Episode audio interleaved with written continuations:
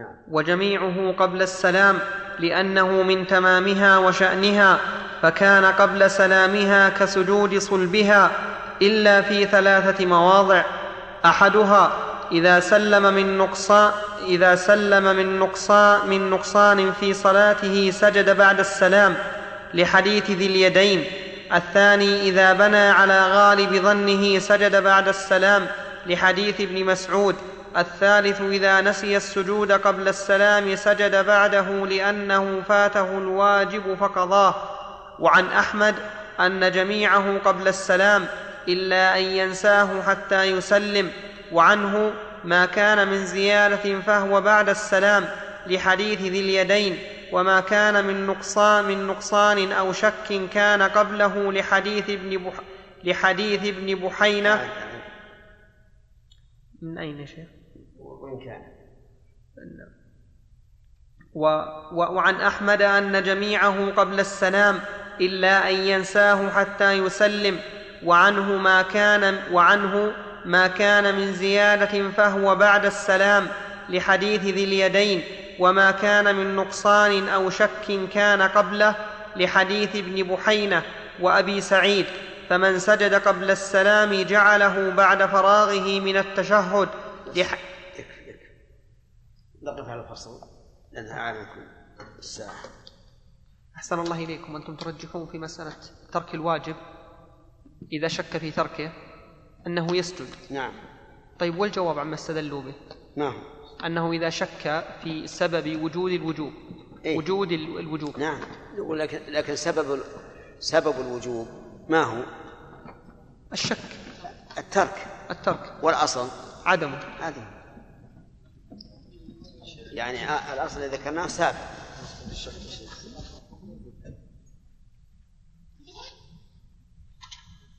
لأن بعض الناس يمكن يرغب له الشغل ولا شيء. واللي يجمع بين القولين زين. شيخ أحسن إليك عندي شيء قبل هذا القرار اي هل تريدونه ولا لا بعد بعد الدرس إن شاء الله. وان طلعت لا حول ولا قوة ان طلعت يا- ياخذ واحد. ما ويقرا سجلته. اي لكنه قبل درسين بسيط. طيب. سنتبونه ولا أصبر علشانكم اليوم تبع لما سبق. نعم. اليوم تبع لما سبق. وش تقول يا؟ خلاص أصبر يا شيخ ما دام على. نعم. يستثنى. خير ان شاء الله لكل قاعدة استثناء بالنسبة للنفخ في الصلاة. نعم.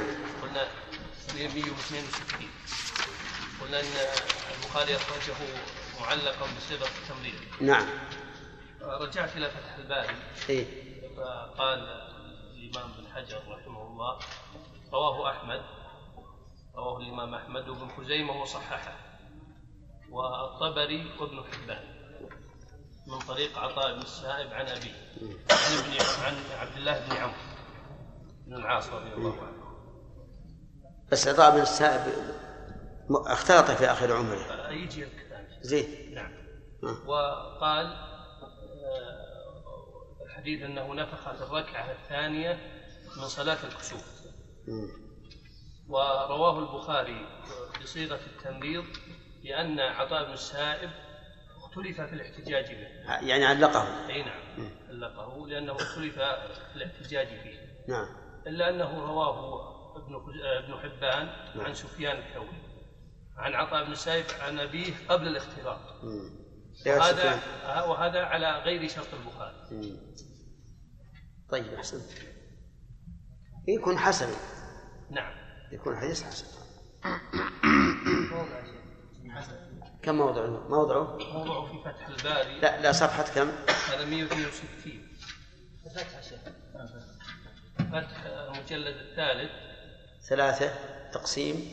ما لكن في المجلد الثالث طيب يراجع. أقول يتراجع الفهارس نجيب لهم زين. نعم. زين. حديث النفخ في الصلاة. طيب. آه، حسن نعم.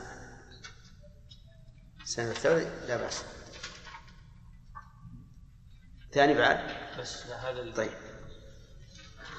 هذا قبل درسين يا شيخ ولا كان ما حتى ما ما دام- ما إخوانك قالوا لا بأس بالاستثناء. العصر ما بعد انقرض.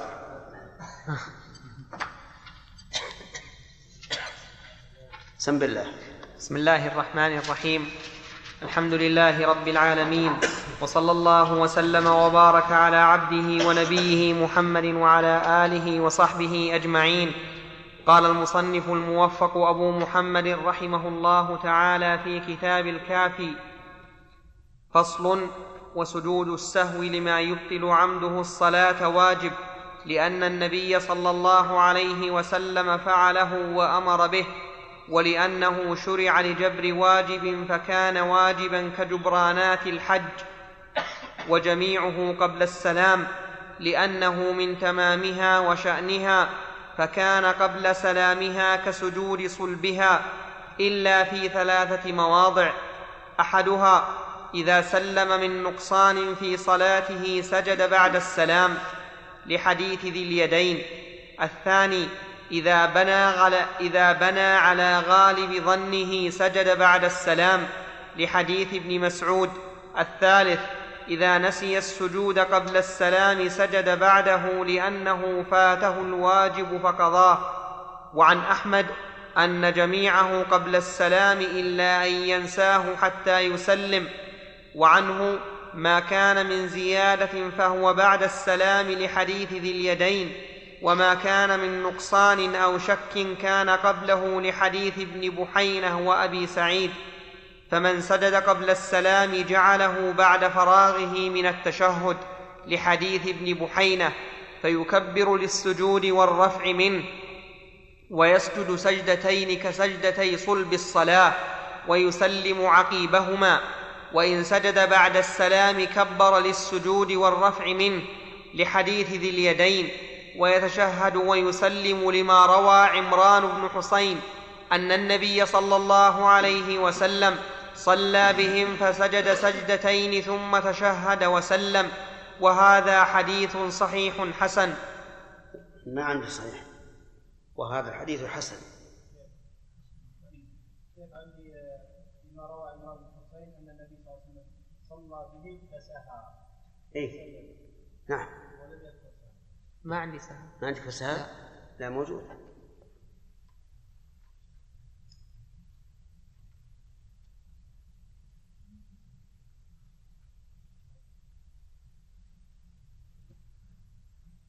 أن النبي صلى الله عليه وسلم صلى بهم فسهى فسجد سجدتين ثم تشهد وسلم وهذا حديث صحيح حسن ولان عندكم كلكم كذا؟ يعني اللي عندي حديث حسن فقط إيه. لا جل صحيح اشطبوا عليه اشطبوا على صحيح لا من نسختين. نسختين؟ شو طيب. يعني في المطبوع قصده. إيه هي المطبوع. طيب يعني المطبوع. وهذا حديث حسن ولأنه سجود يسلم له فكان معه تشهد كسجود صلب المستعان فإن نسي السجود فذكره قبل طول الفصل سجد وإن تكلم. وقال الخرقي يسجد ما لم يخرج من المسجد وإن تكلم. لأن النبي صلى الله عليه وسلم سجد لأن النبي صلى الله عليه وسلم سجد بعد السلام والكلام. رواه مسلم. وإن نسيه حتى طال الفصل أو خرج من المسجد على قول الخرقي سق على قول الخرقي سقط. وعنه يعيد الصلاة. وقال أبو الخطاب إن ترك المشروع قبل السلام عامدا بطلت صلاته لأنه ترك واجبا فيها عمدا. فإن ترك المشروع بعد السلام عمدا أو سهوا لم تبطل صلاته لأنه ترك واجبا ليس منها. فلم تبطل بتركه كجبرانات الحج. بسم الله الرحمن الرحيم. هذا الفصل تضمن مسائل. المسألة الأولى متى يكون سجود السهو واجبا؟ والجواب ذكره في قوله سجود السهو لما يبطل عمده الصلاة واجب. فكل شيء إذا تعمدته أبطل الصلاة وهو من جنس الصلاة فإنه يجب السجود له. وقولنا وهو من جنس الصلاة احترازا مما لو تكلم في الصلاة. فإن الكلام في الصلاة يبطل الصلاة. فلو سهى وتكلم فلا سجود فيه. لكن على القول الراجح لا تبطل الصلاة وعلى المذهب تبطل الصلاة. وقد سبق هذا. إذن لما يبطل عمد الصلاة إذا كان من جنسها مثل ركع مرتين. أو سجد ثلاثا أو جلس جلسا جلسة في غير محلها. كل هذا يبطل الصلاة إذا تعمد. فإذا فعله سهوا وجب سجود السهو. والتعليل كما ذكر المؤلف رحمه الله. المسألة الثانية هل سجود السهو قبل السلام أو بعده؟ قال بعض العلماء إن هذا مما اختلفت فيه السنة. فيفعل هذا مرة وهذا مرة. يعني يسجد مرة قبل السلام ومرة بعد السلام. والكل وإن اقتصر على على ما قبل السلام دائما أو على ما بعده دائما فلا حرج. و والقول الثاني أنه قبل السلام مطلقة. والقول الثالث بعد السلام مطلقة. وذكر المؤلف رحمه الله أنه يقول محله كله قبل السلام إلا في ثلاث مسائل. الأولى إذا سلم عن نقص سواء كان النقص ركعة أو أقل. مثال النقص عن ركعة سلم في الثالثة من الظهر. رحمك الله. مثال النقص عن أقل قام من السجدة الأولى في الركعة الأخيرة وتشهد وسلم. النقص هنا ركعة وأقل أقل. أقل. لأنه لم يترك إلا السجود وأجلس التشهد. فيسجد بعد السلام إذا كان عن زيادة.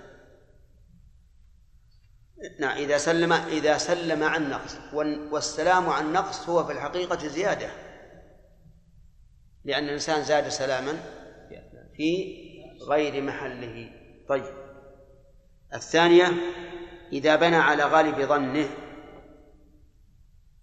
فيسجد بعد السلام لحديث ابن مسعود. حديث ابن مسعود إذا شك أحدكم في صلاته فليتحرى الصواب ثم ليبني عليه ثم ليسجد سجدتين بعد أن يسلم. وهذا فيما إذا شك مع الترجيح. فإنه يسجد بعد السلام يبني على الراجح ويسجد بعد السلام. الثالث إذا نسي السجود قبل السلام سجد, سجد بعده. وهذا واضح. والصحيح في هذه المسألة أن السلا أن سجود السهو إما عن زيادة وإما عن نقص. فإن كان عن زيادة فبعد السلام. لحديث عبد الله بن مسعود وحديث أبي هريرة في قصة اليدين فإن الرسول صلى الله عليه وسلم سجد بعد بعد السلام فيهما. ولئلا تجتمع زيادتان في الصلاة. الزيادة التي سهى فيها وسجود السهو. وإن كان عن نقص ولا يتصور هذا إلا في نقص الواجب. انتبه لهذه النقطة. إن كان عن نقص وهذا لا يتصور إلا في في ترك الواجب. لماذا؟ لأنه إذا نقص ركنا صار كمن ترك فلا بد أن يأتي به وبما بعده. فإذا أتى به وبما بعده صار فيه زيادة. إذن النقص نجل اختصار الأمر لكم. النقص لا يكون إلا في ترك الواجب مثل ترك التشهد الأول ترك التسبيح في الركوع والسجود ترك التكبير غير تكبيرة الإحرام وما أشبهه هذا يكون متى؟ قبل السلام. فإذا إذا نسته أتى به بعد السلام. الحال الثانية الذي يكون قبل السلام إذا شك مع التساوي إذا شك في عدد الركعات ولم يترجح عنده شيء فإنه يبني على الأقل. وإذا شك هل سجد مرتين أو مرة بنى على الأقل أيضا. وسجد متى؟ سجد قبل السلام. لماذا؟ من أجل أن لا يخرج من الصلاة إلا وقد جبرها. حتى لا يخرج من الصلاة إلا وقد جبرها. هذا يكون قبل السلام. بعد السلام وكذلك أيضا يكون قبل السلام في ترك الواجب ويكون بعد السلام في الزيادة وفي الشك إذا إذا ترجح عنده الأمران فانحصر الآن في مسألتين قبل السلام ومسألتين بعد السلام. هذا هو القول الراجح. طيب. المسألة الثالثة ذكر رحمه الله أنه إذا سجد بعد السلام فإنه يتشهد. فإنه يتشهد. واستدل بالحديث الذي قال إنه حسن ولكن الله أعلم بحسنه. بل في صحته نظر. وحديث ذي اليدين صحيح أنه لم لم يتشهد. وقياسه رحمه الله منتقد. لأنه قال في القياس ولأنه سجود يسلم له فكان معه تشهد كسجود صلب الصلاة هذا لا شك أنه منتقد طردا وعكسا أولا سجود صلب الصلاة هل كل سجود بعده تشهد؟ لا كيف؟ هل كل سجود بعده تشهد في الصلاة؟ لا تلمسون ولا جازمين؟ جازمين. صحيح. ليس كل.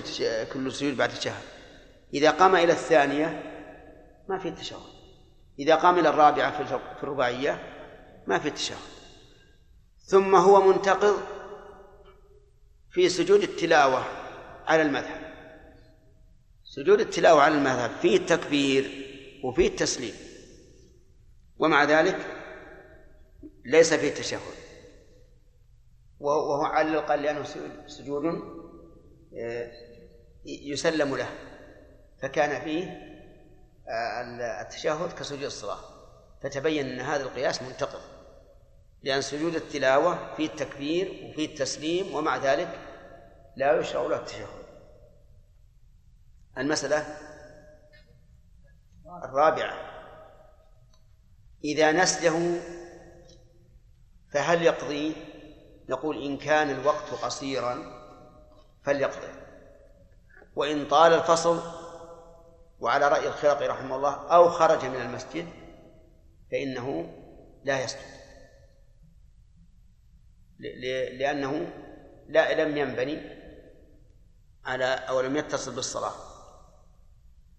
وقال شيخ الإسلام رحمه الله يسجد متى ذكر ولو طال الفصل. لأن السجود لجبران الصلاة وقد قال النبي عليه الصلاة والسلام من نام عن صلاة أو نسيها فليصليها إذا ذكر. فهذا مات إذا نسي نقول متى ذكرت؟ فاسجد. آه المسألة الخامسة لو تعمد ترك سجود السهو. يعني تركه عمدا. فهل تبطل الصلاة؟ يقولون رحمهم الله إن تعمد ترك ما قبل السلام بطل الصلاة لأنه نقص ما يجب أن يكون في الصلاة. وإن تعمد ترك ما بعد السلام فإنها لا تبطل. لأن ما بعد السلام كان بعد انتهاء الصلاة وهو واجب لها وليس واجبا فيها. بخلاف سجود السهو في آه، قبل السلام فإنه واجب فيها. وترك الواجب للصلاة لا يبطل الصلاة بخلاف ترك الواجب فيها. أفهمتم القاعدة هذه؟ ترك الواجب للصلاة لا يبطل الصلاة. وترك الواجب فيها يبطلها. ولهذا لا تبطل الصلاة بترك الإقامة ولا بترك الأذان لأن هذا واجب إيش؟ للصلاة. ولا بترك صلاة الجماعة على القول الراجح لأن ذلك واجب لها وليس واجبا فيها. وتبطل بتعمد ترك التسبيح التكبير والتكبير غير تكبيرة الإحرام وكذلك بترك الأركان كلها. نعم.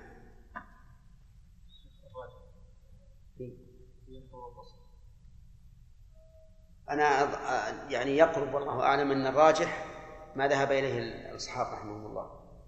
أنه إذا طال الفصل سقط. نعم. نعم.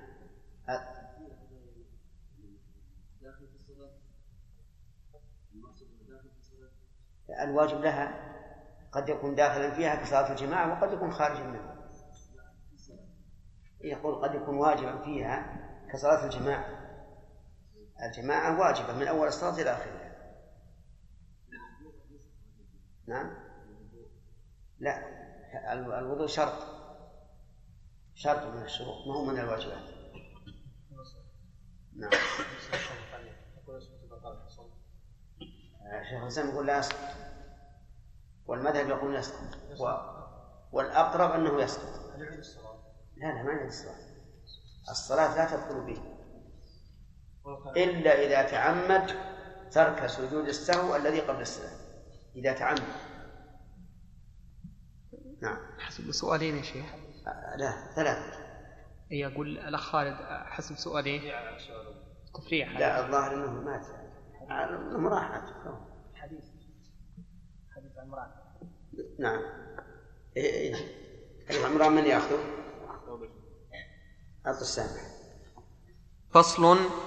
فإن سهى سهوين محل سجودهما واحد كفاه أحدهما لقول النبي صلى الله عليه وسلم إذا نسي أحدكم فليسجد سجدتين ولأن السجود إنما إنما أخر ليجمع السهو كله ولولا ذلك فعله عقيب السهو لأنه سببه.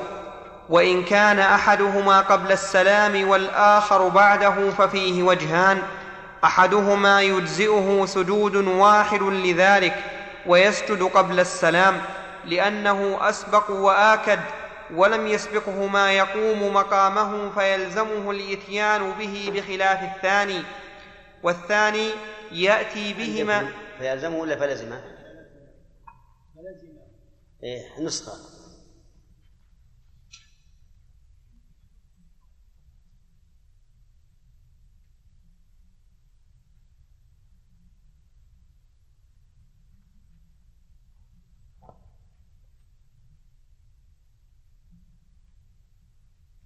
أنا عندي في الأزمة لكن نصف.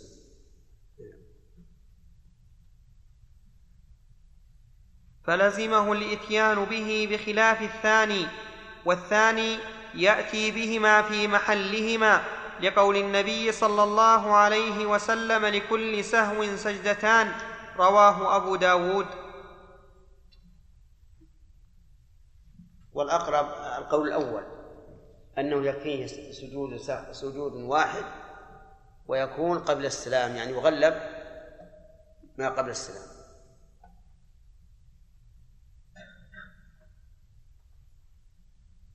فصل وليس على الماء.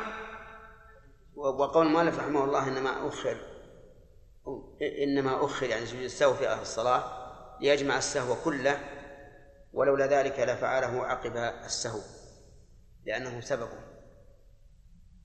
فيه نظر. يعني في كونه أخر لهذه العلة نظر. بل الظاهر والله أعلم أنه أخر من أجل أن لا يختل ترتيب الصلاة. لأنه لو كان يسجد في عقب السهو اختل ترتيب الصلاة. فكان تأخيره هو الحكمة. أما أنه أخر ليجمع السهو كله فهذا قد يبدو صحيحا لكن يقال لو كان كذلك لانتقض فيما إذا لم يكن على الإنسان إلا سهو واحد كما لو سهى بعد السجدة الأولى في آخر ركعة. نعم. ها؟ أي سجود؟ أي ش... ما مر علينا هذا؟ أنت؟ يلا أضرب فصل وليس على المأموم. نعم. إيه عند بهلول. في حديثين. حديثين يا شيخ. نعم. إذا نسي أحدكم فليسجد سجدتين هذا واحد. نعم. ولكل ساو سجدتان هذا الثاني. طيب. إيش خرج. طب ناخذ الأول. اول ضمير ها اول ضمير مباشر ضمير الظاهر مر. إذا نسي أحدكم هذا. نعم. أي يقول مر علينا. إذا لا حاجة. فصل. إنما يشار إليه أنه سبق في صفحة كذا. في أي صفحة؟ خلى بعدين خلى بعدين خلى بعدين نعم. 160 طيب. فصل وليس على المأموم سجود السهو فإن سهى إمامه فعليه السجود معه. سجود سهو. ها؟ وليس على المأموم سجود لسهو وعندكم؟ سجود السهو. سجود سهو. سجود السهو. إيه. إذا ثلاث نسخ. أنا وليس عند وليس على المأموم سجود سهو أنا أضعه لسهوه سجود لسهو. نسخة.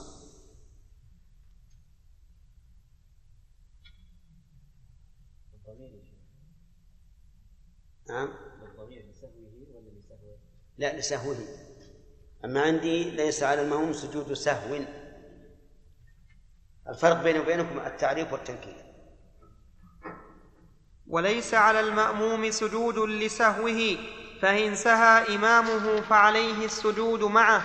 لما روى ابن عمر أن النبي صلى الله عليه وسلم قال ليس على من خلف الإمام سهو فإن سهى إمامه فعليه وعلى من خلفه رواه الدار قطني. ولأن المأموم تابع ولأن المأموم تابع لإمامه فلزمه متابعته في السجود وتركه. وفي ترك لا بأس ما. نعم.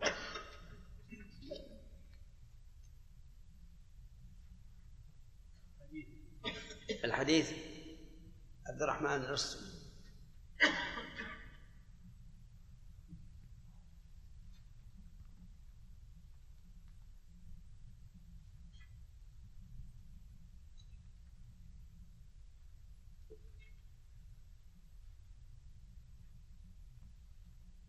نعم. جاء وقت السؤال ما في سؤال. جاء وقت ها؟ أنهينا نص صفحة. كيف؟ أنهينا نص صفحة.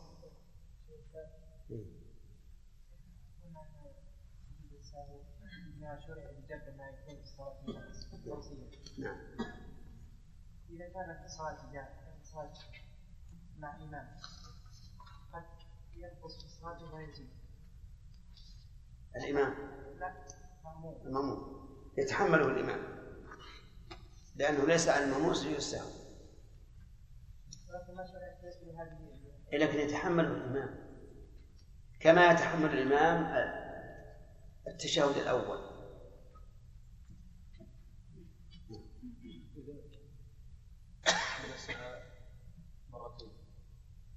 ولكل ولكل سهو سجود. أحدهما قبل السلام والآخر بعد السلام. يكتب قبل السلام تقريبا. لو سجد بعد السلام. لا بأس. ليس على الوجوب. ليس نعم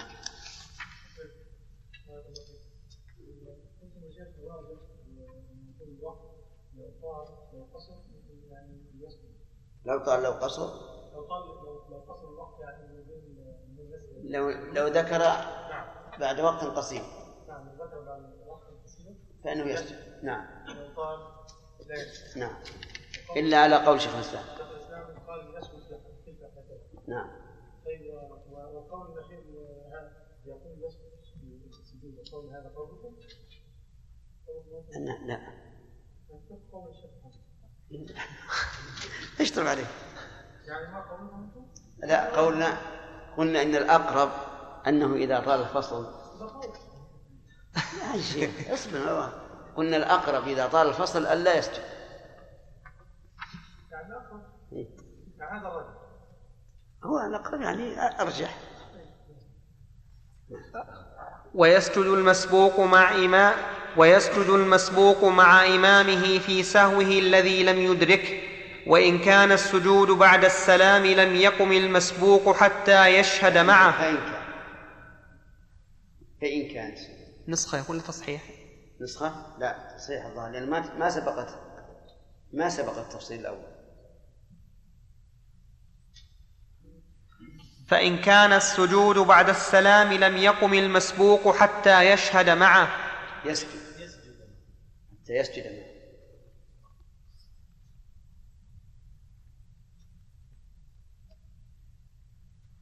فإن كان السجود بعد السلام لم يقم المسبوق حتى يسجد معه وعنه لا سجود عليه هنا والأول المذهب. فإن قام ولم يعلم فسجد الإمام رجع فسجد معه إن لم يكن استتم قائما. وإن استتم قائما مضى ثم سجد في آخر صلاته قبل سلامه لأنه قام عن واجب فأشبه تارك التشهد الأول. نعم. والصحيح الصحيح القول الثاني الرواية الأخرى أن المسبوق إذا كان سجود الإمام بعد السلام لا يسجد معه. وذلك لتعذر المتابعة. لأنه هنا لا تتم المتابعة إلا إذا إذا سلم ولا يمكن أن يسلم. فنقول إذا سلم الإمام فقم لقضاء ما فاتك ولو سجد للسهو. ولكن هل تسجد؟ الصحيح أنه إن أدركت سهوه سجدت. وإن كان سهوه قبل أن تدخل معه فلا سجود عليك. نعم. ولم يعلم فالأصل عدم السجود عدم الوجوب. أقرأ. نعم. نعم. أما المذهب فعرف عرفتموه. المذهب يجب أن يسجد معه ولا يسلم فإن قام وجب عليه الرجوع إلا أن يستتم قائما فإن استتم فلا يرجع وعليه السجود ويكون قبل السلام لأنه ترك واجبا نعم. نسخة بزيادة ها في قوله لا سجود عليه ها هنا وين؟ قوله ويسجد مسبوق مع إمام إيه وعنه لا سجود عليه هنا ها هنا عندهم هنا ولا لا؟ نعم وعندي ها هنا وعندي ها هنا طيب ما ما يعرف هذا التنبيه والجماعة منتبهين إن شاء الله. وإن استتم قائما مضى ثم سجد في آخر صلاته قبل سلامه لأنه قام عن واجب فأشبه تارك التشهد الأول. فإن سجد مع الإمام ففيه روايتان. إحداهما يعيد السجود لأن محله آخر الصلاة لأن محله آخر الصلاة. وإنما سجد مع إمامه تبعا تبعا فلم يسقط المشروع في محله كالتشهد. والثانية لا يسجد لأنه قد سجد وانجبرت صلاته وإن لم يسجد مع إمامه سجد وجها واحدا. فإن ترك الإمام السجود فهل يسجد المأموم؟ فيه روايتان. إحداهما نعم وإن لم يسجد مع إمامه سجد وجها واحدا. هذا على على ما ما قال على ما قال إنه المذهب. أما على الرواية الثانية فكما علمتم أن نقول إذا هو لا يسجد مع إمامه لكن إذا أنهى صلاته فإن كان أدرك سهو الإمام سجد وإلا فلا. نعم. فإن ترك الإمام السجود فهل يسجد فهل يسجد المأموم في سم؟ فهل يسجد؟ فهل يسجد المأموم؟ فيه روايتان. إحداهما يسجد لأن صلاته نقصت بسهو إمامه ولم يجبرها فلزمه جبرها. والثانية لا يسجد لأنه إنما يسجد تبعا فإذا لم يوجد المتبوع لم يجب لم يجب التبع. نعم هذا الفصل خلاصته أن المأموم ليس عليه سجود السهو يعني أنه يتحمله الإمام كما يتحمل الإمام التشهد الأول فيما إذا قام عنه ناسيا أو فيما إذا دخل الإمام الإنسان معه في الركعة الثانية من الثلاثية والرباعية من الرباعية. الركعة الثانية من الرباعية. فإنه يسجد عنه التشهد الأول ويلزمه أن يتشهد في الركعة الأولى تبعا لإمام.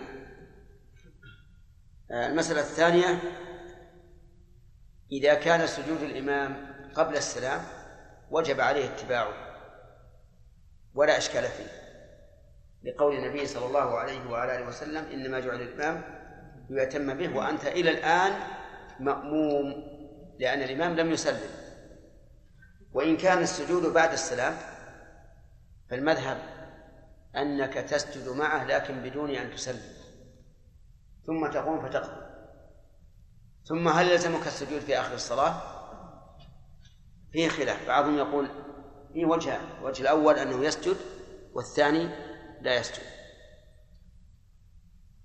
والذي رجحنا في هذه المسألة أنه لا يسجد مع الإمام ثم إذا فرغ من صلاته فإن كان قد أدرك سهو الإمام سجد لأن صلاته ارتبطت بصلاة الإمام وقد حصل فيها السهو وهو مع إمامه. وإلا فلا سجود عليه. هذا هو هذا خلاصة الفصل. نعم. كيف؟ المسألة الأخيرة إذا لم يسجد الإمام فإنه ذكر فيها قولين. أحدهما يسجد والثاني لا يسجد. نعم. والظاهر أنه يسجد إذا كان السهو قد لحق المأموم. إذا كان قد لحق المأموم. يعني بأن يكون الإمام سهى عن التشهد الأول وقام المأموم معه. أما إذا كان السهو لا لم يلحق المأموم كما لو ترك الإمام التكبير في غير تكبيرة الإحرام. والمأموم مكبر. فهنا السهو على من؟ على الإمام فقط. فلا فلا يسجد المأموم. هذا هو الصحيح في هذه المسألة أفهمتم الآن؟ الصحيح أن الإمام إذا لم يسجد إذا لم يسجد فإن كان سهوه قد لحقك فاسجد وإن لم يلحقك فلا تسجد كيف ذلك؟ مثال الذي يلحقك إذا ترك التشهد الأول فإنك سوف إيش؟ تقوم سوف تقوم معه فتتركه فإذا لم يسجد فاسجد أنت. والمثال الثاني الذي لم يلحق المأموم لو نسي أن يقول سبحان ربي الأعلى في السجود أو سبحان ربي العظيم في الركوع وسجد لذلك أو كان عنده شك وتردد وبنى على غالب ظنه وكان بناؤه صحيحا فهنا الأمر تعلق بالإمام على وجه لا يلحق المأموم فلا يسجد إذا لم يسجد الإمام. بارك الله فيكم شيخ. سجود المأموم نعم. بعد السلام. أنا أولي عبد الرزاق. نعم. مو أنت رفعت شيخ مقدار الفصل. كيف؟ المقدار يا شيخ التحديد الفصل إذا أطلق الشارع أو أطلق العلماء الشيء يرجع فيه إلى العرف.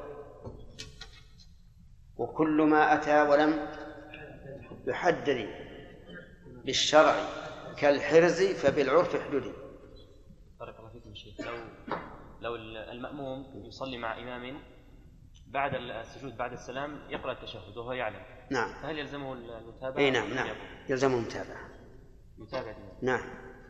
يعني إذا كان المأموم لا يرى التشهد بعد بعد سجود السهو والإمام يراه وجب على المأموم أن يتابعه.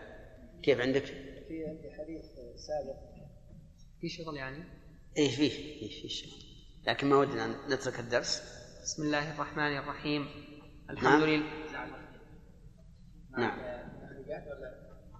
لا ما في تخريجات ال- الحمد لله رب العالمين والصلاة والسلام على نبينا محمد وعلى آله وصحبه أجمعين قال المصنف رحمه الله تعالى في كتاب الكافي فصل والنافلة كالفريضة في السجود لعموم الأخبار ولأنها في معناها ولا يسجد لسهو في سجود السهو لأنه يفضي إلى التسلسل ولا صل نعم. لأنه يفضي إلى التسلسل ولا في صلاة جنازة لأنه لا سجود في صلبها ففي جبرها أولى ولا يسجد لفعل عمد لأن السجود سجود للسهو ولأن العمد إن كان لمحرم أفسد الصلاة وإن كان في غيره فلا عذر له. والسجود إنما شرع في محل العذر. نعم. هذا الفصل واضح أن النافلة كالفريضة في أنه يجب فيها سجود السهو في كل ما يبطل عمده الصلاة. ولا سجود في سجود السهو لأننا لو قلنا إن فيه سجودا لأفضى إلى التسلسل. فإذا سجد سهى في السجود الأول عليه سجود السهو وربما يسهو في الثاني فيلزمه سجود السهو. وهذا واضح. وليس الأمر كما يذكر عن أبي يوسف والكسائي أنهما جلسا عند خليفة فقال الكسائي إن الإنسان إذا برع في علم من العلوم لم يحتج إلى غيره. إذا صار بارعا جيدا لم يحتج في علم من العلوم لم يحتج إلى غيره. فمثلا إذا كان بارعا في النحو لم يحتج إلى الفقه. فقال له أبو يوسف أرأيت إن سهى في سجود السهو؟ هل يجب عليه سجود السهو؟ قال لا يجب. يقول الكسائي لا يجب. قال فمن أين علمته من براعتك في في النحو؟ قال لأن من قاعدة النحو أن المصغر لا يصغر. لكن هل هذا صح؟ صحيح ما هو دليل. لكن ما ذكره المؤلف رحمه الله هو الحق. أنه يفضي إلى التسلسل. كذلك لا لا سجود في في السهو في صلاة الجنازة. لأن صلاة الجنازة ليست هي ذات ركوع وسجود في في أصلها ولا سجود في صلبها فجبرها من باب أولى. نعم. فصل. ومن أحدث عمدا نعم في المسألة الثالثة. لا سجود في عمد. لماذا؟ لأن العمد إن كان مما يبطل الصلاة فإنه لا يجبره السجود. وإن كان مما لا يبطل الصلاة فإنه لا لا حاجة إلى السجود فيه لأن السجود إنما هو للسهو نعم فصل ومن أحدث عمدا بطلت صلاته لأنه أخل بشرطها عمدا وإن سبقه الحدث أو طرأ عليه ما يفسد طهارته كظهور قدمي الماسح وانقضاء مدة المسح ومن به سلس البول بطلت صلاته لا. و... وبرء من به سلس البول ها؟ قرئ من به. إي نعم. هو ال- الأخ كمال مو موجود. وين؟ معك؟ نفس الإمام برء. لا نفس. ومن به. كيف؟ وبرء من به سلس البول لا ومن به سلس لا اللي عندي وبرء من به سلس البول نعم. إيه برء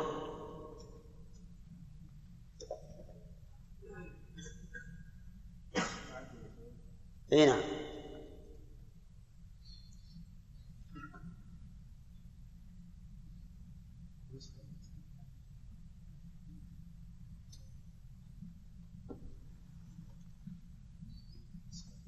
برء من به سلس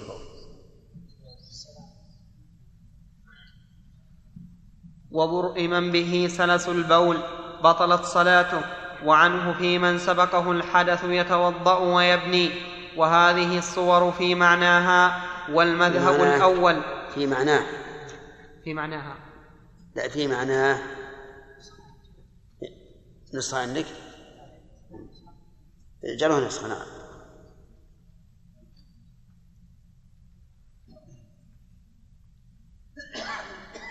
وهذه الصور في معناها والمذهب الأول لأن الصلاة لا تصح من حدث في عمد ولا سهو من محدث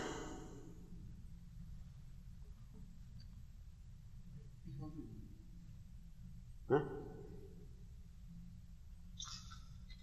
لأن الصلاة لا تصح من محدث في عمد ولا سهو وله أن يستخلف من يتم بهم الصلاة وعنه ليس له ذلك لأن صلاته باطلة والمذهب الأول لأن عمر حين طعن أخذ بيد عبد, أخذ بيد عبد الرحمن بن عوف فقدمه فأتم بهم الصلاة فلم ينكره أحد فكان إجماعا وإن لم يستخلف فاستخلف الجماعة لأنفسهم أو صلوا وحدانا جاز قال أصحابنا وله أن يستخلف من لم يكن معه في الصلاة لأن النبي صلى الله عليه وسلم دخل في صلاة أبي بكر ولم يكن معه.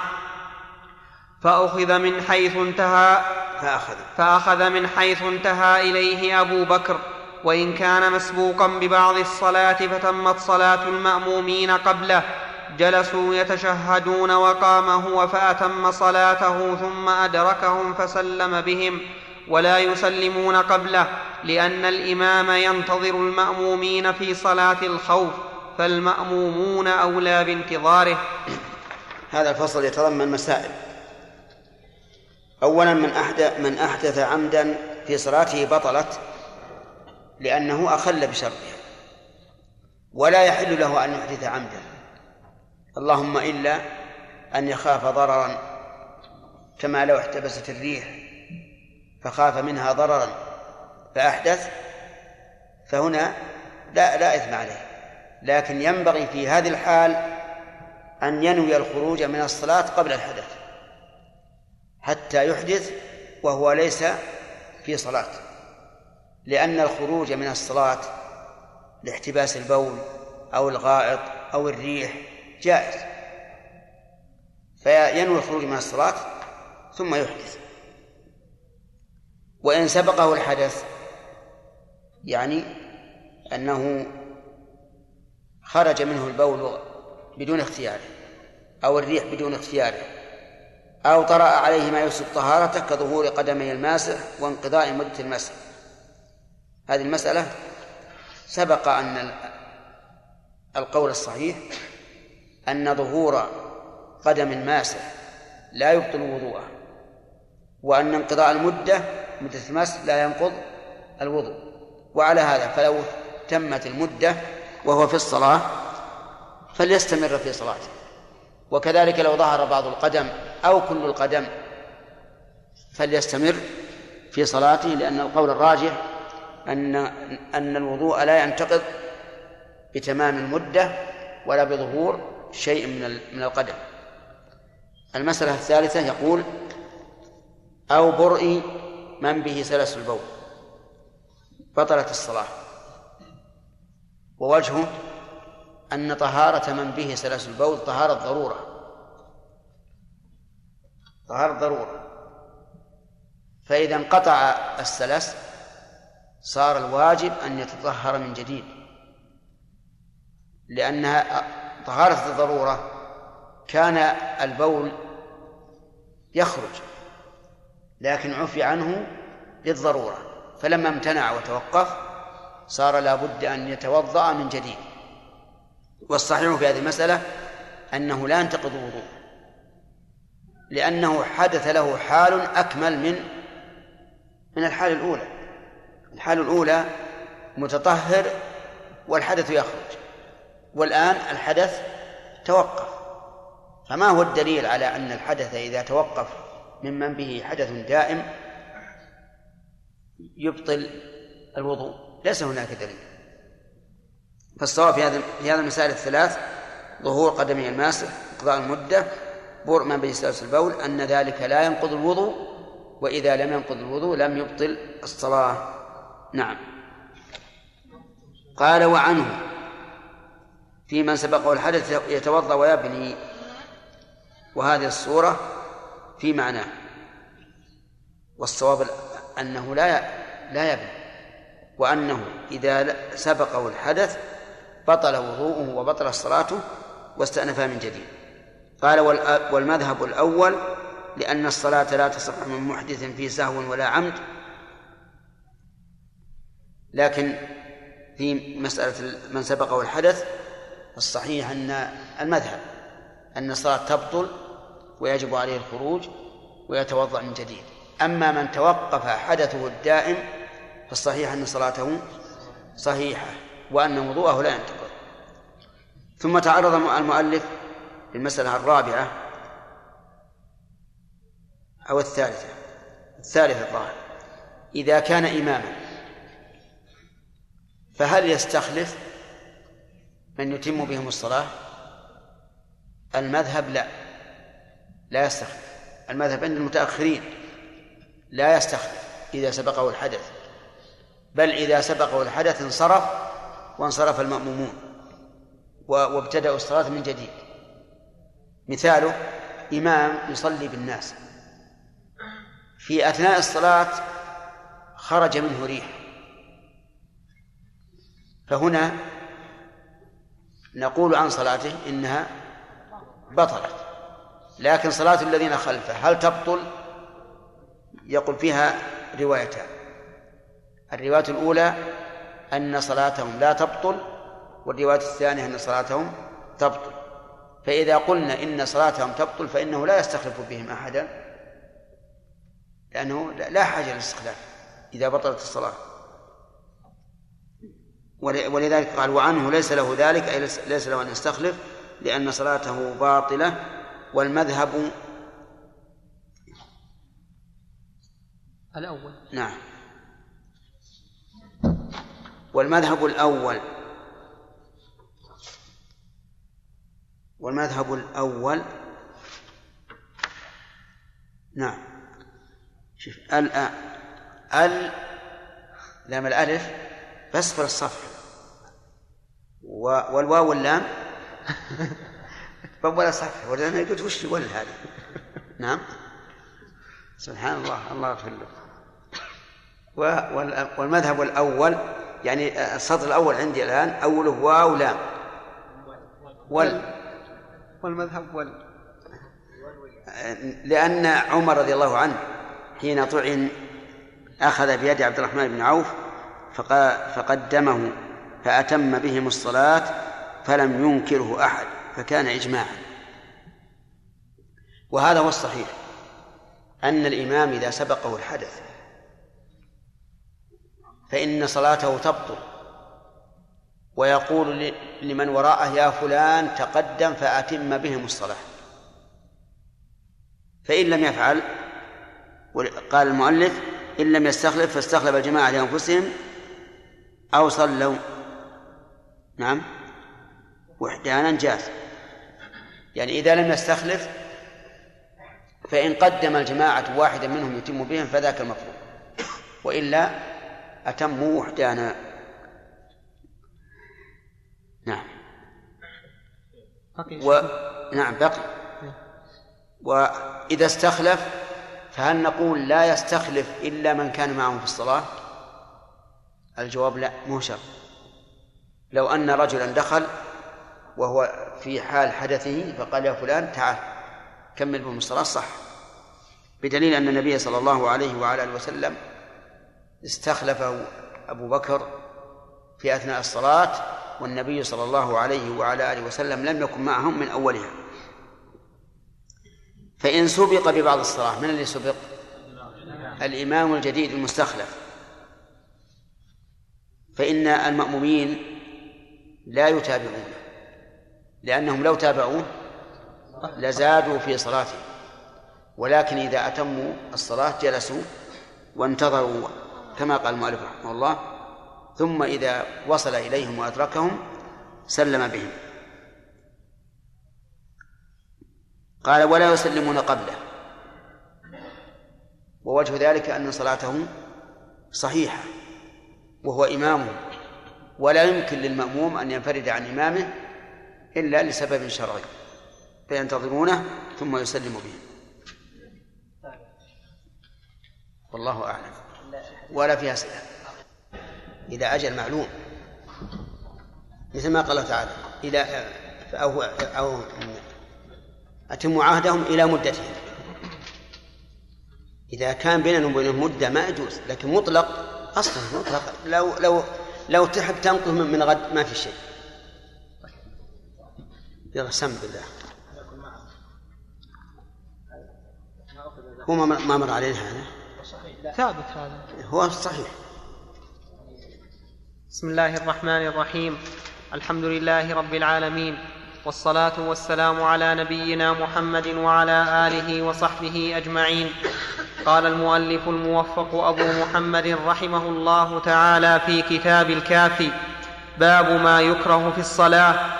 يكره الالتفات لغير حاجة لأن عائشة قالت سألت رسول الله صلى الله عليه وسلم عن التفات الرجل وهو في الصلاة فقال هو اختلاس يختلسه الشيطان من صلاة الرجل حديث صحيح ولا تبطل الصلاة به ما لم يستدر. رواه البخاري. ما عندكم؟ لا موجود.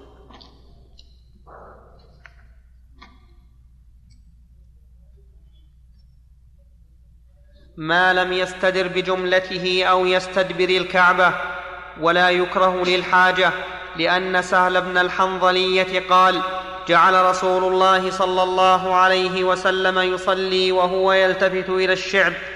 قال وكان بعث أنس بن أبي مرثد طلي قال وكان بعث أنس أنس قال ما هي عندي نعم. عندك؟ زيادة من زيادة من قاف؟ يعني من المطبوع. ما هي عندي نعم. قال وكان بعث أنس بن أبي مرثد طليعة رواه أبو داود وقال ابن عباس رضي الله عنه؟ عبد الله باطرفي إذا خلص عطى خالد. نعم. عبد الله باطرفي وقال ابن عباس رضي الله عنهما كان رسول الله صلى الله عليه وسلم يلتفت يمينا وشمالا ولا يلوي عنقه خلف ظهره رواه النسائي. من لهذا؟ ياسر. ويكره رفع البصر. أين أين مصب هذه القنوات؟ ها؟ اللي ما يعرف يشوف يقول الشيخ سليمان اقترح إنك تقف وا- واقف دائما عشان ما يعرف يراك. هذا ياسر ياسر بن. إيه. بسم الله الرحمن الرحيم. هذه الفقرة فيها بيان حكم الالتفات في الصلاة. وليعلم أن الالتفات في الصلاة نوعان. التفات بالقلب والتفات بالجسد. والكلام هنا على الالتفات بالجسد. فذكر المؤلف رحمه الله أنه مكروه واستدل بقول النبي صلى الله عليه وعلى آله وسلم هو اختلاس يختلسه الشيطان من صلاة العبد. يعني سرقة يسرقها الشيطان من صلاة العبد. وهذا التعليل كما ينطبق على الالتفات الجسدي ينطبق على التفات القلب لأن القلب لأن الشيطان يصد القلب عن الصلاة. حتى أن الإنسان ينصرف وما كتب له من صلاته إلا البعض. لكن إنما كان يكره الالتفات بالجسد لأن التحرز منه لا يشق. بخلاف الالتفات بالقلب فإن التحرز منه يشق. ولهذا لا يكره للإنسان إذا حصل على قلبه وسواس أو حديث نفس لكنه لا ينبغي أن يسترسل معه. لأنه ينقص صلاته. هذه مسألة. المسألة الثانية إذا التفت بجملته ليس بعنقه فقط أو استدبر القبلة بطلت صلاته لفوات شرط من شروط الصلاة. المسألة الثالثة إذا كان لحاجة الالتفات الالتفات المكروه إذا كان لحاجة فإنها فإن الكراهة تزول. وقد قال الفقهاء رحمهم الله قاعدة. المكروه تزيله الحاجة والحرام تزيله الضرورة. ولا يستباح الحرام بالضرورة بالحاجة إلا إذا كان التحريم من باب سد... لا القبلة على يمينك ابدأ الصلاة من جديد. أي نعم. و ولا ولا يستباح المحرم بالحاجة إلا إذا كان محرما تحريم الوسائل. فإنه يباح للحاجة. والحاجة دون الضرورة. الضرورة تعني أن الإنسان يناله الضرر إذا لم يفعل. والحاجة تعني أن الإنسان محتاج لذلك لكن بدون ضرورة. مثال المحرم تحريم الوسائل وتبيح الضرورة. النظر. النظر محرم أنا قلت تبيح الحاجة ولا الضرورة تبيح الحاجة. مثال المحرم تحريم الوسائل تبيحه الحاجة. النظر نظر الرجل إلى المرأة حرام. لكنه محرم تحريم الوسائل. لأن وجه المرأة في الأصل ليس بعورة. لكن لما كان ذريعة ووسيلة إلى الفتنة والفاحشة صار حراما. ولما كان حراما تحريم الوسيلة جاز للحاجة. مثال الحاجة الخطبة. مثال الحاجة الشهادة. لو أراد أن يشهد على عين المرأة فله أن ينظر وجهها. مثال الحاجة الدواء. لو كان في المرأة لو كان في المرأة داء في وجهها في عينها في أنفها في فمها جاز للرجل أن ينظر إليه لأن لأن تحريم نظر الوجه تحريم وسائل فأبات الحاجة. ومثال ذلك أيضا العرايا. العرايا مستثناة من تحريم ربا الفضل لأن ربا الفضل ممنوع لكونه وسيلة لربا النسيئة وربا النسيئة هو المقصود بالتحريم وهو الأكبر وهو الأصل. ولهذا جاء في حديث أسامة بن زيد رضي الله عنه إنما الربا في النسيئة. فحصل الربا في النسيئة. حتى أن ابن عباس رضي الله عنهما أخذ بهذا الحديث وصار يبيح ربا الفضل. ويقول يجوز للإنسان أن يبيع صاعا بصاعين لكن يدا بيد إلا أن أنه في بعد فيما بعد لما ناظره بعض الصحابة رجع رضي الله عنه. والشاهد من هذا أن نقول الالتفات المكروه إيش؟ تبيحه الحاجة وهو بالعنق والرأس وليس بالجسد كما قال خالد. الالتفات بالجسد محرم ويبطل الصلاة. معلوم يا جماعة؟ طيب. إذا تبيحه الحاجة الحاجة مثل إيش؟ إيه لكن مثل إيش؟ كيف يحتاج الإنسان أن يلتفت؟ ينتظر رجل ضروري. مثلا الإمام سهى. ولا يدري البعيد في طرف الصف لا يدري هل هو قام ولا قعد فأراد أن يلتفت لينظر هل الإمام قعد أو قام. افرض أنه سهى عن التشهد الأول. ولا يدري المأموم هل استتم قائما فاستمر أو لم يستتم فرجع. فأراد أن يلتفت. فلا بأس. ومثل أن يستأذن عليه إنسان ولم يعرف صوته وأراد أن يلتفت لينظر من هو والحاجات كثيرة. المهم أنه تبيح الحاجة. نعم. ويكره رفع البصر لما روى البخاري أن أنسا أن أنسا قال قال رسول الله صلى الله عليه وسلم ما بال أقوام يرفعون أبصارهم إلى السماء في صلاتهم فاشتد قوله في ذلك حتى قال لينتهن عن ذلك أو لتخطفن أبصارهم. ويك رفع البصر إلى السماء في الصلاة. يقول المؤلف إنه مكروه ومن غرائب الاستدلال أن يحكم على هذا الفعل بأنه مكروه ثم يستدل عليه بما يقتضي أن يكون من كبائر الذنوب. لأن النبي صلى الله عليه وسلم قال ما بال أقوام وهذا الاستفهام للإنكار. يرفعون أبصارهم إلى السماء في صلاتهم فاشتد قوله في ذلك حتى قال لينتهن عن ذلك أو لا تخطفن أبصارهم. هل يمكن أن يرد مثل هذا الوعيد وهذا الإنكار على شيء مكروه؟ لا يمكن. ولهذا الصحيح أن رفع البصر إلى السماء والإنسان يصلي حرام بل من كبائر الذنوب. لماذا؟ لأن النبي صلى الله عليه وسلم توعد عليه وهذا مثل قوله في من رفع قبل الإمام أما يخشى الذي يرفع رأسه قبل الإمام أن يحول الله رأسه رأس حمار أو يجعل صورته صورة حمار فهو من كبائر الذنوب ولكن لو رفع رأسه وهو يصلي فهل تبطل صلاته؟ جمهور العلماء على أنها لا تبطل وأصل ذلك أنهم يرون أنه مكروه والمكروه لا يبطل الصلاة.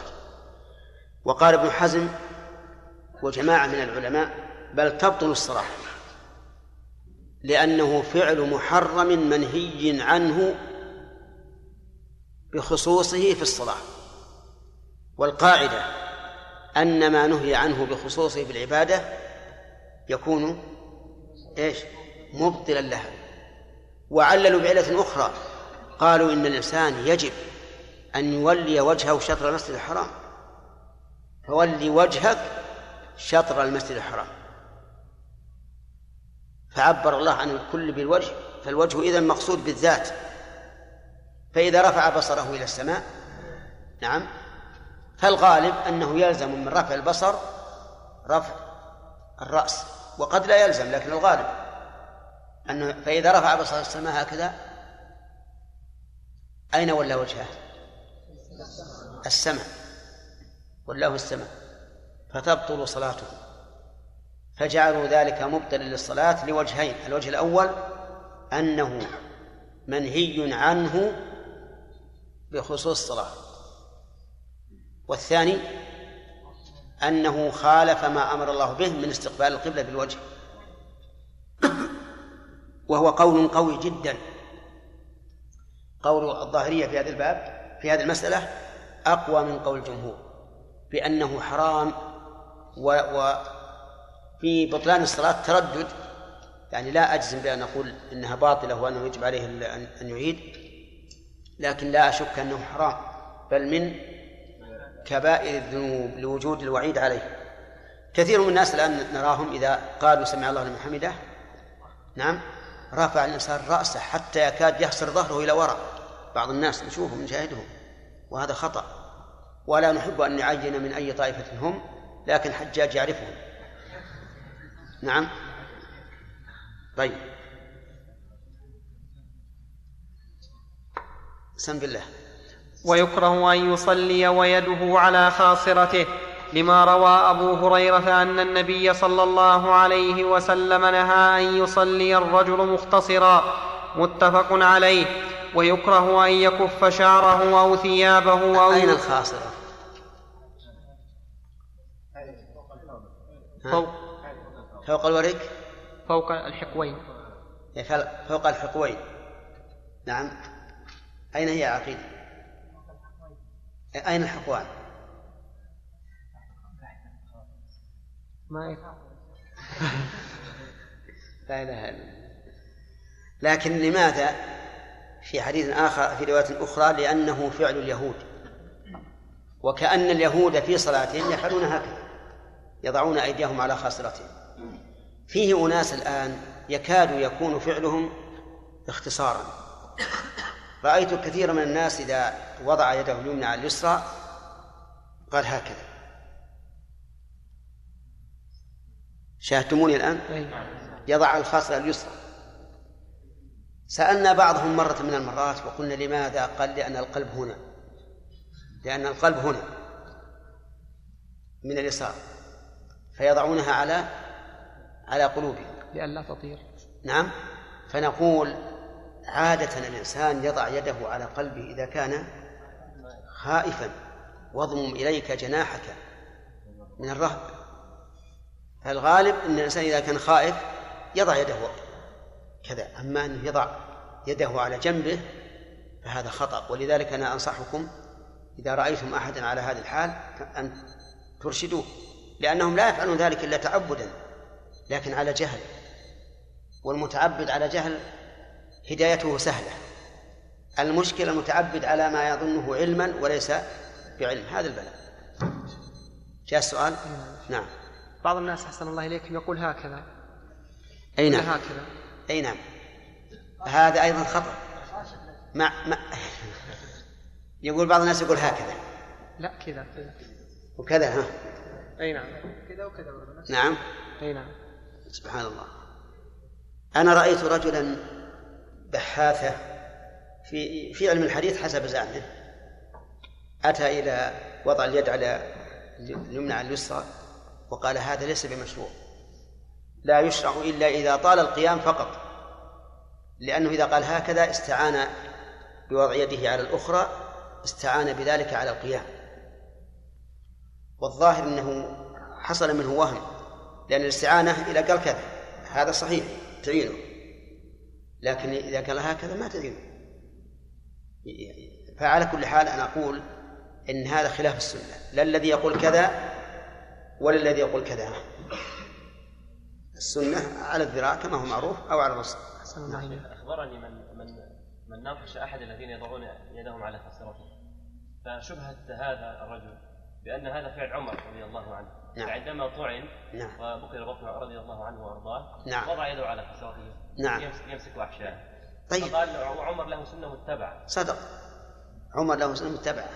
لكن أولا نطالبه بالدليل وثانيا نقول إذا طعنت منها هنا فضع يدك على هذا.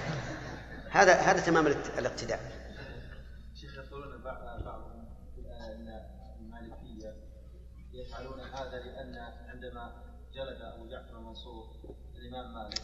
تعال الآن إحنا ليش انتقلنا إلى هنا؟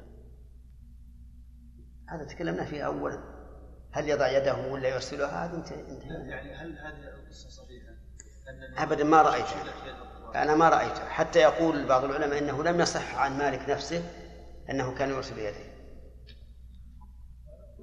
نعم. ثلاثة يا شيخ. ثلاثة. طيب.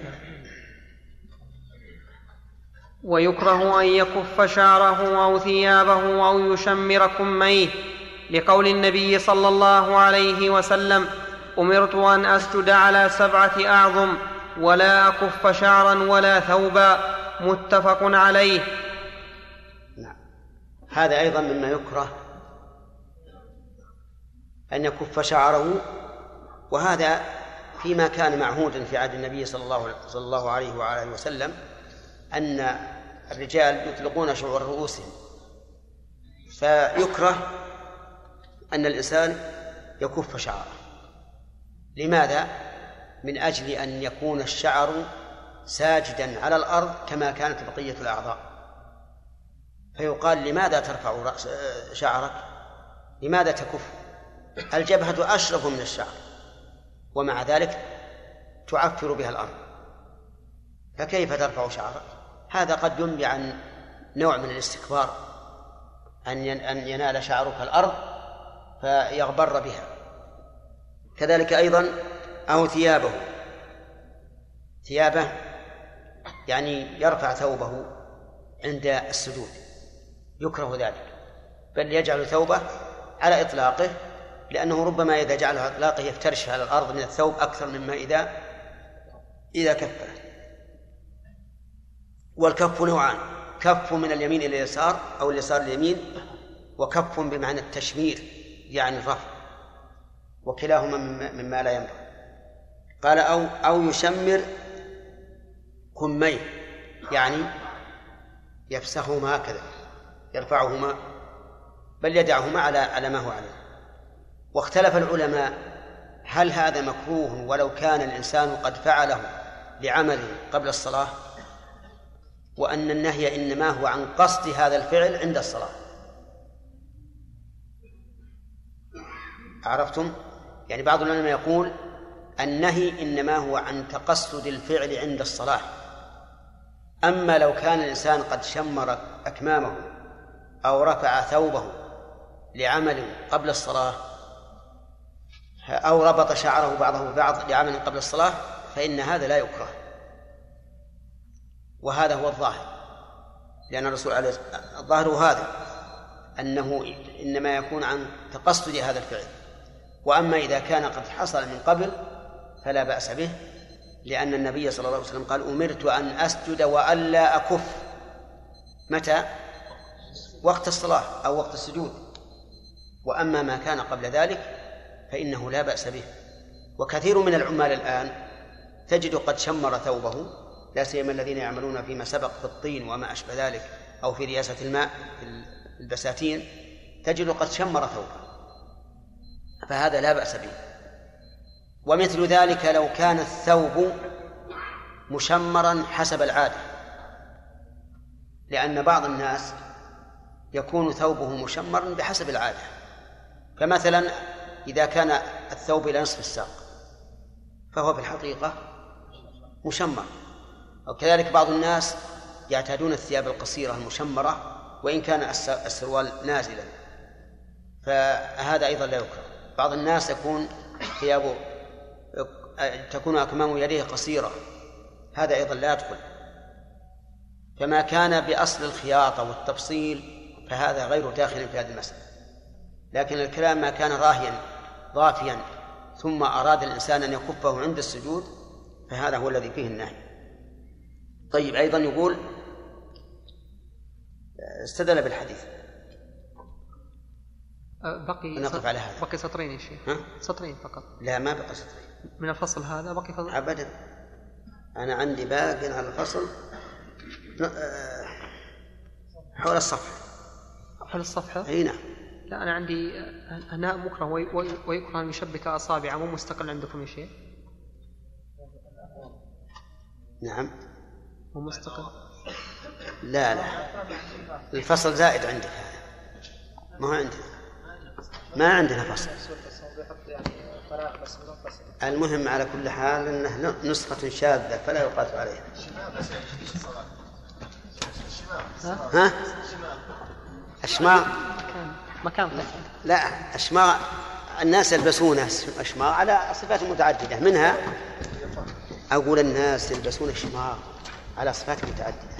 فهذا نوع من من اللبس. ما ما يدخل في الحديث. بسم الله الرحمن الرحيم. الحمد لله رب العالمين. وصلى الله وسلم وبارك على عبده ورسوله محمد وعلى آله وصحبه أجمعين. قال المصنف رحمه الله تعالى ويكره أن من المصنف وما الكتاب؟ قال المؤلف الم... قال الإمام الموفق رحمه الله تعالى في كتاب الكافي ويكره أن يشبك أصابعه. لما روي أن النبي صلى الله عليه وسلم رأى رجلا قد شبك أصابعه في الصلاة ففرج بين أصابعه رواه ابن ماجه. ويكره فرقعة الأصابع لما روى علي بن أبي طالب أن رسول الله صلى الله عليه وسلم قال لا تقعقع أصابعك وأنت في الصلاة. رواه ابن ماجه. ويكره التروح لأنه من العبث. ويكره أن يعتمد على يده في الجلوس. لما هذا المؤلف رحمه الله ذكر عدة مسائل تكره تشبيك الأصابع واستدل بأن النبي صلى الله عليه وعلى آله وسلم رأى رجلا قد شبك أصابعه في الصلاة ففرج بين أصابعه رواه ابن ماجه.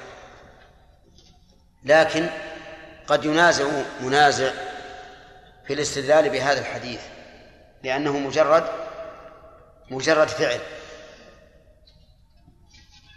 و ولم يقل لا تشبك. فيقال إن, إن هذا إن النهي عن التشبيك ورد في من سبق إلى الصلاة. أن لا يشبك بين أصابعه. وإذا كان هذا في من سبق إلى الصلاة فمن كان في صلب الصلاة من باب أولى. وأما المسألة الثانية فهي أن فرقعة الأصابع. يعني غمز يعني غمز الأصابع حتى يكون لها صوت. ووجهه ظاهر فإنه من من العبث. وإذا كان الإنسان مع الجماعة أدى ذلك إلى أن يشوش على الناس. وأما التروح وهو أن يتروح الإنسان بالمروحة فإن ذا فإنه مكروه لأنه من العبث. لكن إذا كان لحاجة كما لو كان في غم شديد وحر شديد واحتاج إلى أن يتروح بالمروحة فلا بأس. لأن القاعدة عند أهل العلم أن المكروه تبيحه الحاجة.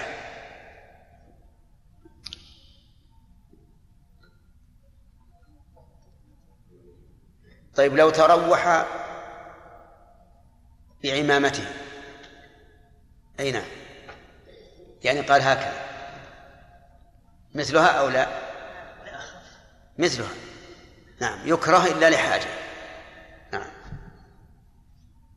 ويكره ويكره أن يعتمد على يده في الجلوس لما روى ابن عمر قال نهى رسول الله صلى الله عليه وسلم أن يجلس الرجل وهو يعتمد على يده رواه أبو داود ويكره يعني يعتمد على يده في الأرض يجعل يده على الأرض ويعتمد عليها.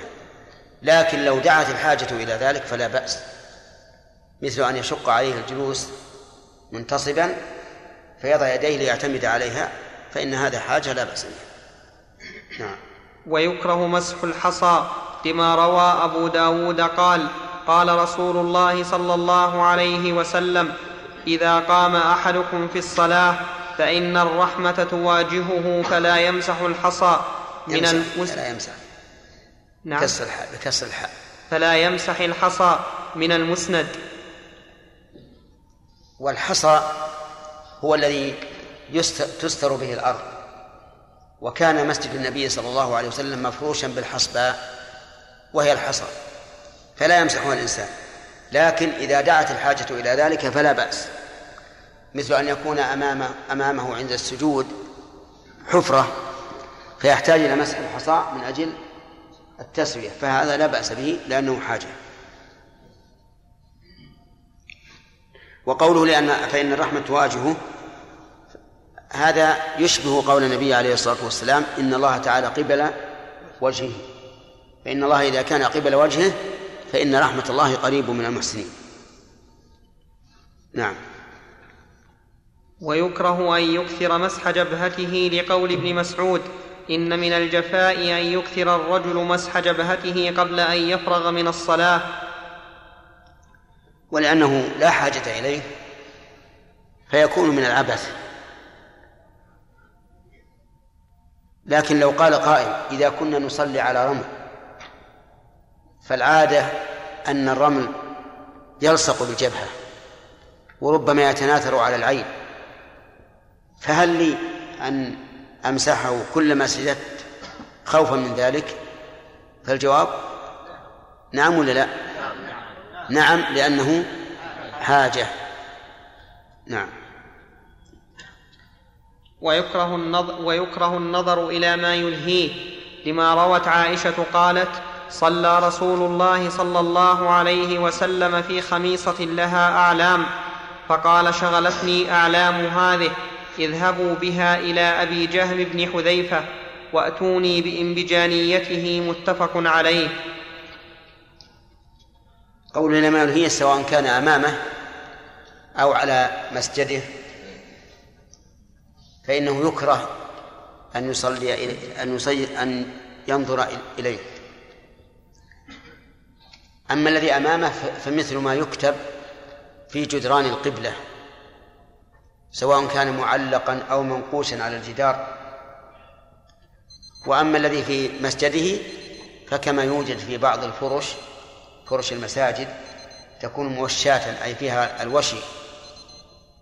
فإذا نظر الإنسان إليها ألهت. لكن أحيانا إذا إذا اعتاد الإنسان هذا الشيء فإنه لا يتلهى به.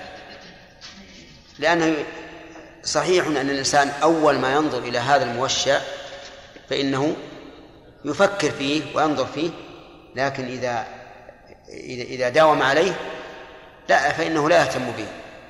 فالحكم يدور مع العلة وجودا وعدما. نعم. ويكره أن يصلي وبين يديه ما ينهيه. لقول النبي صلى الله عليه وسلم لعائشة اميطي عنا قرامك هذا فإنه لا تزال تصاويره تعرض لي في صلاتي. رواه البخاري. هذا كالأول. ويكره كثرة التميل لقول عطاء إني لأحب أن يقل أن يقل فيه إني لأحب أن يقل فيه التحريك. وأن يعتدل قائما على قدميه. إلا أن يكون إنسانا كبيرا لا يستطيع ذلك. فأما التطوع فإنه يطول على الإنسان فلا بد من توكؤ على هذا مرة وعلى هذا مرة. وكان ابن عمر لا يفرج بين قدميه ولا يمس إحداهما بالأخرى ولكن بين ذلك. ويكره تغميض العين نص طيب عليه. طيب. التميل يعني أن يعتمد مرة على الرجل اليمنى ومرة على الرجل اليسرى. هذا في الفريضة مكروه لأنه حركة لا داعي لها. والغالب أنها لا تشق على الشاب لأن أكثر ما يقرأ أو نعم أكثر ما يقرأ هو طوال المفصل. وهذا لا يشق على الشاب بحيث يحتاج إلى المراوحة بين قدميه. لكن الكبير أو النفل الذي تطول فيه القراءة لا حرج عليه أن يراوح بين قدميه بل يستحب ذلك إذا كان هذا أريح أريح له في الصلاة. لأنه ربما إذا اعتمد على القدمين جميعا مع طول القيام تتعب القدمان فإذا راوح بينهما مرة على هذا ومرة على هذا هان عليه. ولهذا, استثنى قال إلا أن يكون إنسانا كبيرا لا يستطيع ذلك. فأما التطوع فإنه يطول الإنسان فلا بد من التوكل على هذه مرة وهذه مرة. وأما قوله وكان ابن عمر لا يفرج بين قدميه ولا يمس إحداهما بالأخرى ولكن بين ذلك. فهذا في حال القيام. في حال القيام لا تفرج بين القدمين ولا تلصق بينهما. ولكن بين ذلك أي أنك تجعل موضع القدمين على حالهما بدون بدون ضم ولا فتح. ولا فرق في هذا بين الإنسان الذي يصلي مع الجماعة أو الذي يصلي وحده أو الإمام. كلهم يجعلون القدمان أو القدمين على طبيعتهما. لا لا لا فتح ولا ضم. وأما ما يفعله بعض الناس اقتداء بالصحابة كما زعم أنه يفتح قدميه فتحا شديدا حتى يبقى ما بين الكتفين منفرجا فهذا خلاف السنة. كان الصحابة يلصق الإنسان كعبه بكعب أخيه ومنكبه بمنكبه وهذا يدل على التراص وليس يدل على أنك تفتح القدمين حتى تلصقها بكعب أخيك. نعم. نعم. كيف توجه؟ إنها قبل هذا مثل مثل ما قلت لك. كقوله صلى الله عليه وسلم إن الله قبل وجهه المقصود رحمة الله عز وجل. تواجه المصلي. لأننا تجاهه. وما بينه وبين مسح الحصى؟ فلا يمسح. لأن الإنسان إذا إذا إذا صار يمسح الحصى فإنه يكون عابثا. وقد يحرم الرحمة بسبب هذا العبث نعم. الإنسان أن يفتح قدميه في الصلاة حتى يسد الفرج يسد الفرج سد الفرج بفتح القدمين نعم. لا. سد الفرج بالتراص. إذا كان الذي أمامه بعيد.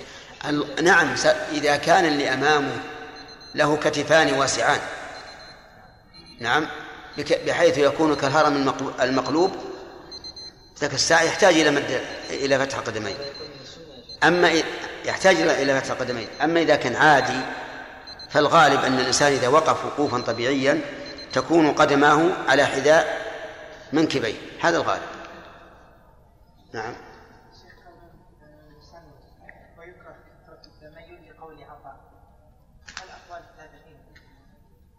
إيه. أقوال التابعين يستأنس بها وليست بحجة. لكنه يستأنس بها لأن عطاء بن أبي الرباح عالم كبير معروف.